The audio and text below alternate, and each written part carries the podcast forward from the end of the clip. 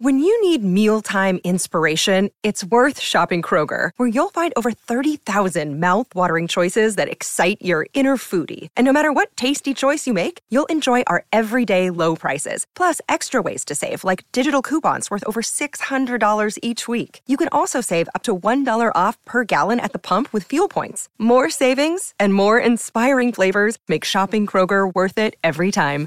Kroger, fresh for everyone. Fuel restrictions apply. Yes, guys, welcome back to the Cannon Podcast. And today, it's just me and George. Alex, unfortunately, can't make it, but me and George are here to break down a lot of Arsenal topics. And we're going to start off with a game we had, and I'd say a very intriguing game. I watched it in Saudi Arabia, so I wasn't able to probably process it as much, but I'm sure George has watched it. Mr. Bhavs Forest, International here. He's in yeah, Saudi Arabia, yeah. man. Like, Forest. Just, just for the listeners, for the commitment, like it's 4 a.m. in Saudi, and this man is here podcasting. This is the commitment that we do for the people. I wouldn't call it commitment, my kind sir, because if anyone knows me in the UK, my, my time schedule is it's normally bad. So it's just normal for me at this point. I'm a night owl. Um, but the Forest game, let's talk Forest game because mm. it was a very intriguing performance. In the first half, I saw all the comments of people getting really annoyed at, on the X because of the fact that Arsenal weren't winning and it was a bit of a frustrating first half. Second half came to life, couple goals, and of course the ending was a bit dramatic. But I would say it was a professional performance. George, what were your initial thoughts coming out of that? And I want to start specifically on Emile Smith Rowe. What did you make of his performance? Did you think he did anything to maybe warrant maybe more starts going into the future? He, he definitely gave you uh, an impetus in possession. You know, I, I think one thing is it wasn't, you know, the perfect Emile Smith Rowe performance. I don't think he was, you know, back to barnstorming best. I think what he did do is he offered a glimpse into what fluidity could look like a little bit more down the left hand side. And we saw a lot more aggressiveness in the in possession stuff um, that was happening down that side. Yeah. And so I, I think that when you look at Emile Smith Rowe, you're trying to blend a myriad of what he's done in the past to what you're seeing on the pitch. And I think that uh, for me, I just needed to see aggressiveness back in the in possession game. One of the biggest things I think that when you look at our left hand side in general, right, is you're you're yearning for somebody to take a little bit more onus and responsibility in possession. And I thought he was doing a brilliant job in terms of creating space for others, offering himself as as an opportunity not just to receive wide in the middle, up top. There was a certain availability that he offered and I still think that people didn't find him enough. I almost feel that the team has to get used to playing with him again. There were so many times that I feel he was in space to receive on the half turn, and we just weren't brave enough to play him inside. And I think that there was definitely a, a willingness for him to make runs, and there was a willingness to see that burst back. And I, that was the one thing I looked to make sure it didn't kind of go away. And that's what got me excited. I still think there was a lot that we needed to see from him from that performance. If I'm being very fair, I still think that there was a little bit more, um, you know, at least a passing influence that we could have seen from him to do. Uh, but we saw a lot of the Emile Smith Rowe things. There was a lot of moments of really good quality, exploiting the back line and offering himself uh, to different people. So I think we saw what fluidity could look like down that side. Now we just need to blend that with a little bit more of the out of possession uh, benefits that we see with a Kai Havertz, that we see with our team in general. And if we can see an Emile Smith Rowe that's committed to doing that, by the way, and we see the quotes from Mikel, they're not small quotes, you know. I, I think that it's been building in the last month at least. And that position is certainly up for grabs, mate. Like when you look at the midfield and the makeup, and I'm sure we'll talk about it a little bit later on in the pod, but there is a hole. There is something there that I think we all as fans can agree. Maybe we don't agree Emile Smith Rowe's the answer, but for me, he definitely offered himself uh, a question. I don't know if he did enough to necessarily demand a start at Liverpool, but he definitely offered enough to say, okay, there's some stuff here that we haven't seen all season, and I'd like to explore it. Mm-hmm. It was a, I think it was a very intriguing performance because I think fans had massive expectations because of Mikel's quotes and the fact that, you know, fans just like Smith Rowe and they want to see him in the starting yeah. lineup. But I think everyone's very conscious of the fact that if he wants to bring him to the Arsenal first team, busy guy, uh, if he wants to break into this Arsenal first team, then it's very much dependent on maybe doing that something special, maybe scoring that goal. And let's not forget Smith Rowe is a goal scorer. You know, at his best, he's a massive goal scorer, and he's got into a few opportunities in a, in a few games he's played this season, but he's not really scored. And I do feel like him starting that game though was like a massive step in the right direction because it's the first time we've seen him start an important must-win game since you know that, that Newcastle game all those years ago. Because I really wouldn't really count that Forest game as uh, it was an important game, but it was a game where Mikel Arteta rotated in in, in, in general. Um, but also, George, there was a moment after the game where there was some controversy caused because um, Ben White went over to Alexander Zinchenko. There was a bit of a disagreement, and Mikel Arteta loved it. I personally loved it as well. But what did you make of it? I, love it too. I'll be I'll be honest with you. I think um, look, he has he has reason to be upset. I think in the whole thing, people are more convinced that saying that Saliba has the main role to play. But I mean, look, Zinchenko plays them on side, and you know we have been done from that ball quite a bit. It's it's a play that I think is a repeatable uh, way to access Arsenal, mate. And so it, it's definitely something that he has uh, at least uh, he has a case to be upset with Zinchenko about. But in terms of it being a massive problem in the squad and uh, none of that. In fact, I think if anybody's in a competitive environment, it's a lot worse. you know, I think that um, when you play at the elite level, okay, uh, it's impossible to say that emotions don't carry over. And I think that, you know, if you want to say that we're in a title race, you can't let mistakes like that happen on a regular basis. And I think vice versa. Trust me, Zinchenko is one of the most vocal people in the squad. He's doing it and giving it back as well. It's not a case of somebody picking on another person. It's about the team searching for perfection. And, you know, that comes from the players, it comes from leaders in the squad. And, and I think that friction for me is the sign of a competitive team again, mate. Like, I, I look back at all these interviews and, um, you can even take it into your own personal life. You know what I mean? Like it's it's bound to happen when you're in a successful environment to have a row with one of your coworkers, especially if you know they do something that you feel um, they can do better at. It's not a case of you uh, being uh, you know mean, bullying, or any any of that. I, I just think it's competitive environment. Emotions run high, and these are professional athletes. Like this is a serious job for them, and, and there's a lot on the line here. Um, we as fans, we talk and we invest so much emotionally, but I, I think sometimes we don't give players enough credit. There's so much commentary that you know football's a job, right? And uh, it is to a lot of people, but I mean, there's a lot of emotion that they put into this too and I think you can see it. And uh, I'll be honest, I look back at some of the old interviews that I look back on Henry and we look at you know even in Patrick Vieira when they talk about what was the dressing room like at the most successful peak, and training was competitive. It was at each other's throats. We've got Kolo Touré tackling Arsene Wenger um, on trial, and you know, I, like the, the the level in order to gain an inch starts at home, right? and and that competitive edge starts with your own players. So uh, I never had to worry about it. Um, I didn't even look at it as an issue. The one thing I did look at as an issue, just generally, and I, I will maintain, is I think that ball over the top into the channel with Zinchenko has been a repeatable thing, not just in this game. I see it at Sporting. I see it many times where teams feel that they can exploit us early, high, wide, and in the channel like that. And um, it's something that we've got to iron out and it's something looking towards Liverpool. I'm not loving the idea of a Virgil van Dijk switch to Nunez in the channel to isolate Zinchenko there.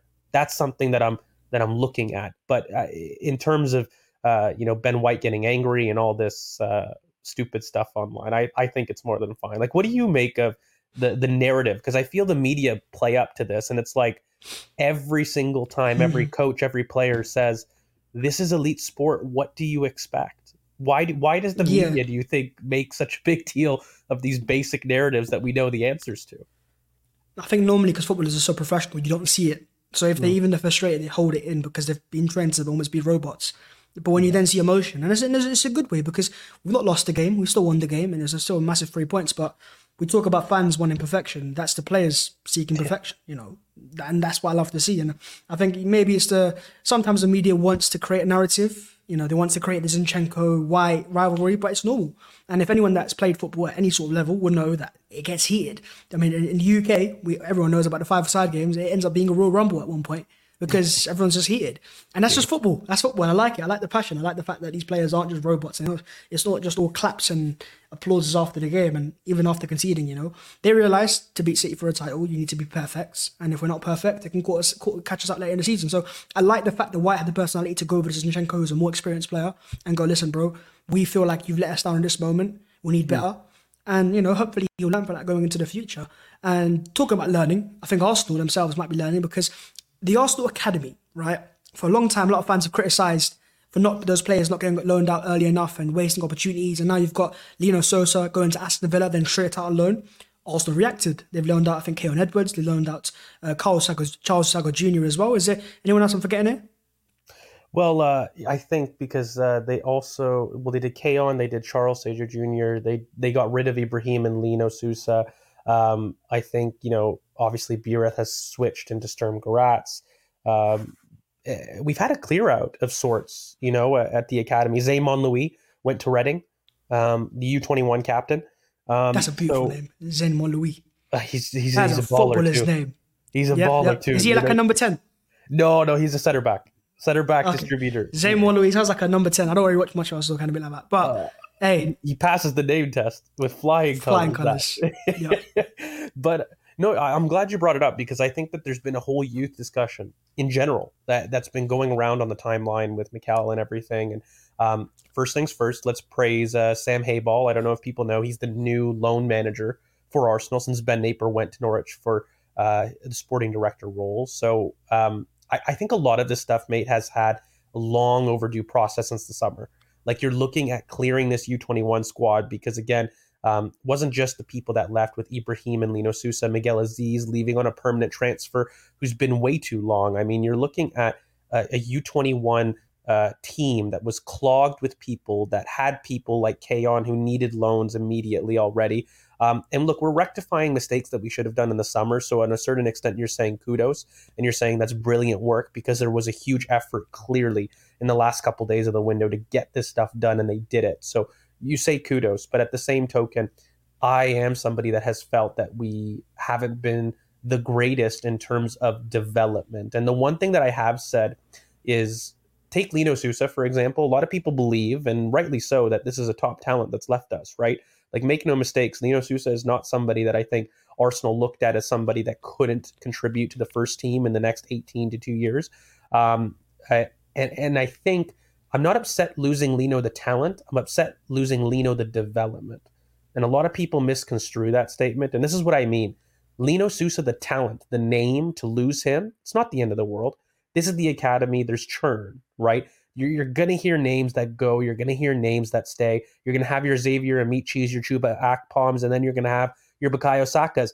The talent isn't the problem.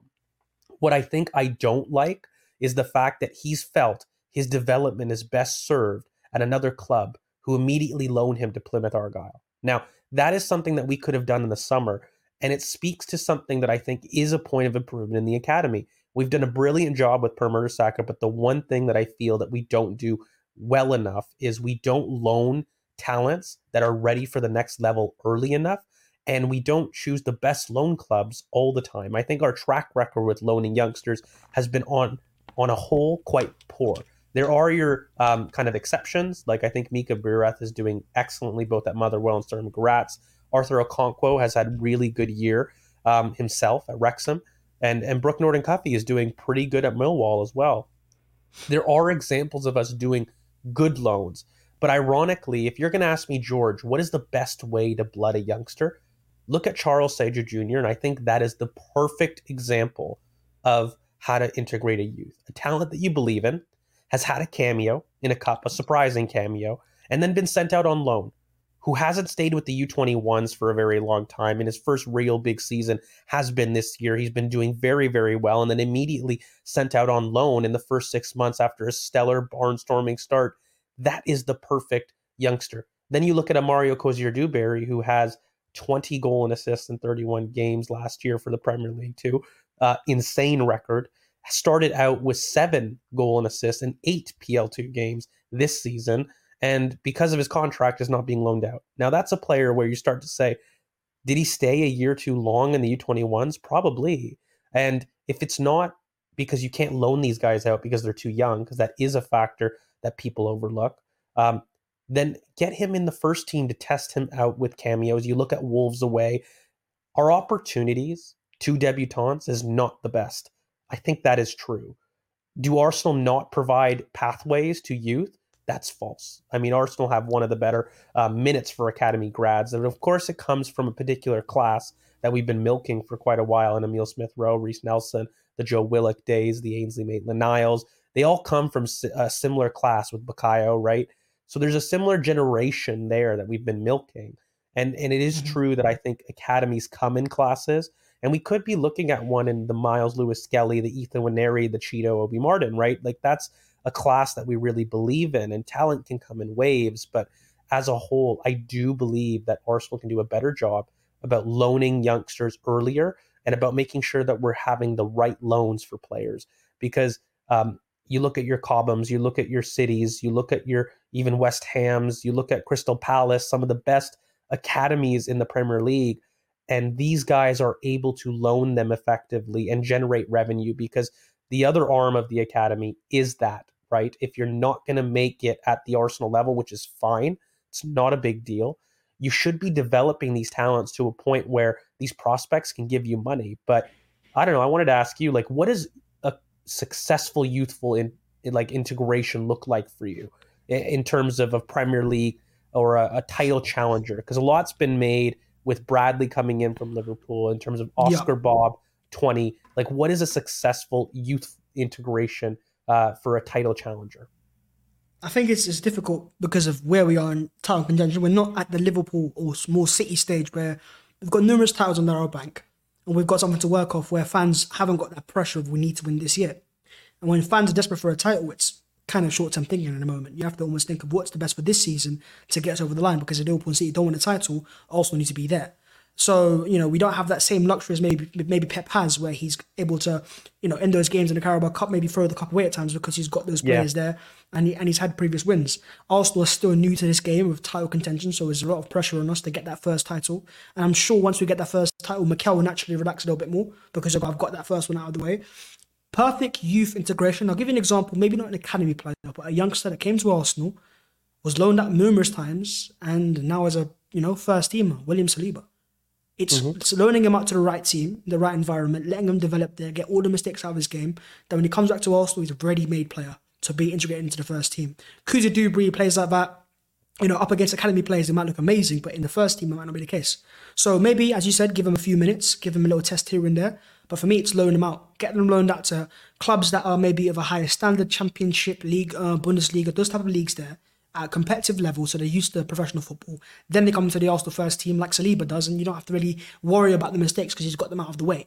You know, I don't expect Mikel Arteta to throw in a 16 year old because, you know, they're not Wayne Rooney's, are they? And the football's changing now, there's a lot of pressure. So for me, it's the Saliba route where you sign the player or you have the player come through academy, loan him at the right age to the right clubs, and then bring him back, you know, where he's ready, ready and competitive. Thanks for checking out the Cannon podcast. To hear the full episode, sign up as a YouTube member on this channel or go to patreon.com forward slash the Cannon Pod. Sports Social Podcast Network.